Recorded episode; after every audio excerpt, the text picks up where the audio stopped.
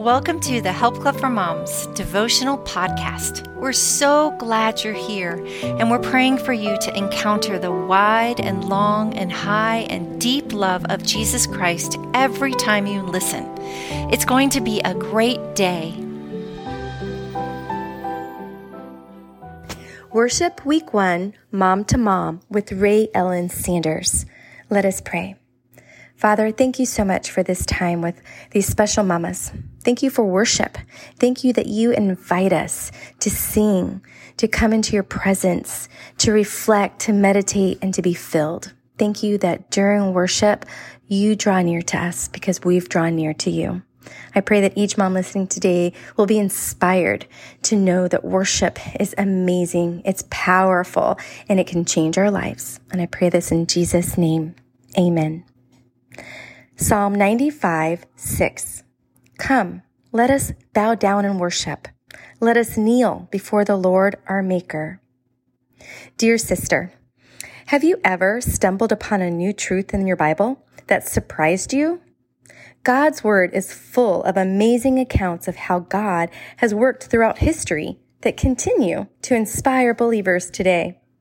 And because the Bible is alive and active, according to Hebrews 4:12, which says, "For the word of God is living and powerful and sharper than two-edged sword, piercing even to the division of soul and spirit and of joints and marrow, and is a discerner of the thoughts and intents of the heart."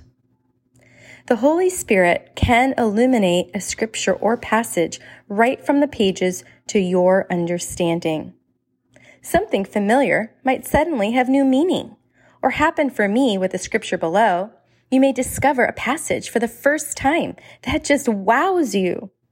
While researching on the topic of worship for the Wise Woman Abides, this passage in Second Chronicles became a new favorite.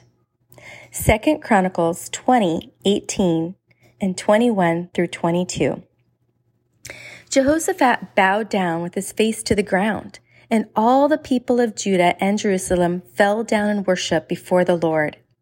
After consulting the people, Jehoshaphat appointed men to sing to the Lord and to praise him for the splendor of his holiness as they went out at the head of the army, saying, Give thanks to the Lord, for his love endures forever. As they began to sing and praise, the Lord set ambushes against the men of Ammon, Moab, and Mount Seir, who were invading Judah, and they were defeated. Worship, Mama, is a conduit through which God's power flows. I'm going to repeat that. It's worth repeating.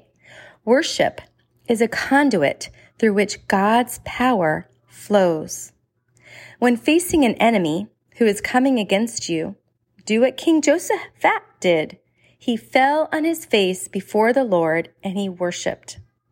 When you're fighting a battle that is bigger than yourself, bowing or kneeling down in prayer is a strategic position for those who know that God has already overcome.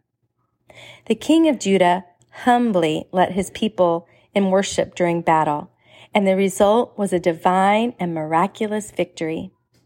While the people of Judah and Jerusalem were singing and praising God, he was fighting for them.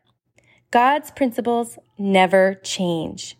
If you spend your life singing and praising the Lord, God will be your warrior. I'm praying the next two weeks will inspire you to worship instead of worrying so that you will encounter God in a new, victorious way. Never stop singing. Rae Sanders and the Help Club for Moms team. We're going to end with a quote with J.I. Packer.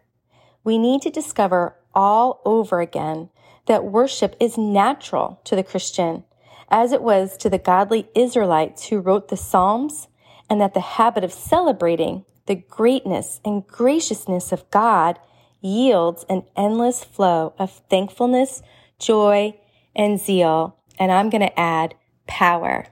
Have a blessed day, moms.